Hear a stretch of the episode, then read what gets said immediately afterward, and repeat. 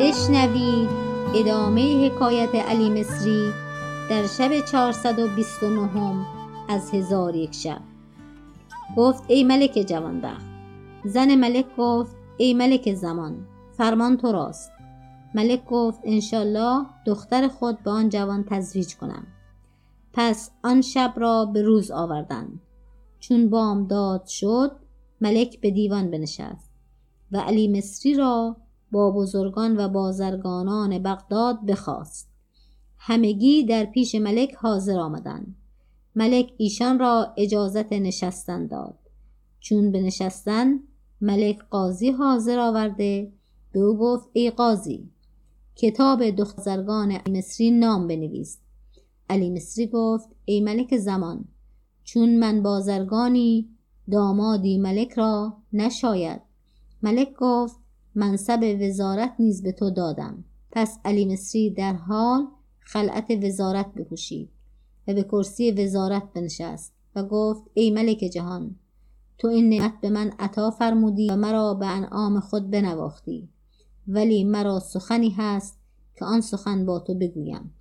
ملک گفت بگو و حراس مکن. علی مصری گفت اکنون که مرا با تزویج دختر خود خواهی نواخت سزاوار این است که دختر به پسر من دهی. ملک گفت مگر تو را پسری هست؟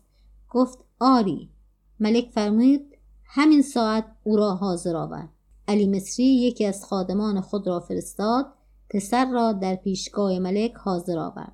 چون پسر به حضور ملک آمد زمین ببوسید و با ادب بیستاد.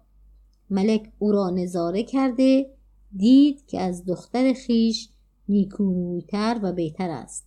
ملک به او گفت ای فرزند نام تو چیست؟ گفت ای ملک جهان نام من حسن است. در آن هنگام او چهارده ساله بود. پس ملک به قاضی گفت سیقی دختر من حسن الوجود را از برای حسن ابن علی مصری بخوان. قاضی سیقه بخوان و باریافتگان از دیوان بازگشتند و بازرگانان از پی علی مصری روان شدند و به منزل او بیامدند و وزارت او را تهنیت گفته بازگشتند. علی مصری به نزد زن خود درآمد. زن دید که او را خلعت وزارت در بر است. از چگونگی باز پرسید. علی مصری حکایت از آغاز تا انجام بیان کرد و به او گفت ملک دختر خیش را به حسن تزویج کرد. پس زن علی مصری از این بشارت فرحناک شد و آن شب را به شادی به روز آوردند چون بامداد شد علی مصری به بارگاه ملک حاضر شد. ملک او را بنواخت و در پهلوی خیشتن بنشان. پس از آن فرمود شهر را بیاراستند و عیش برپا کردند و تا سی روز هنگامه عیش برپا بود.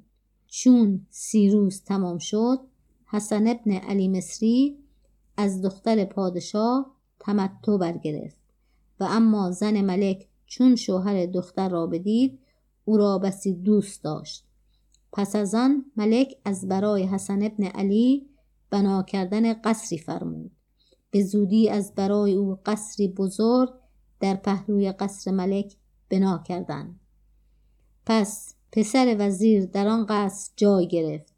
پس از آن ملک فرمود قصر دیگر در پهلوی قصر خود در اندک زمانی از برای وزیر بنا کردند وزیر نیز در آن قصر جای گرفت و هر سه قصر به یکدیگر را داشتند و پیوسته با حالت خوش و عیش تمام به سر می بردن.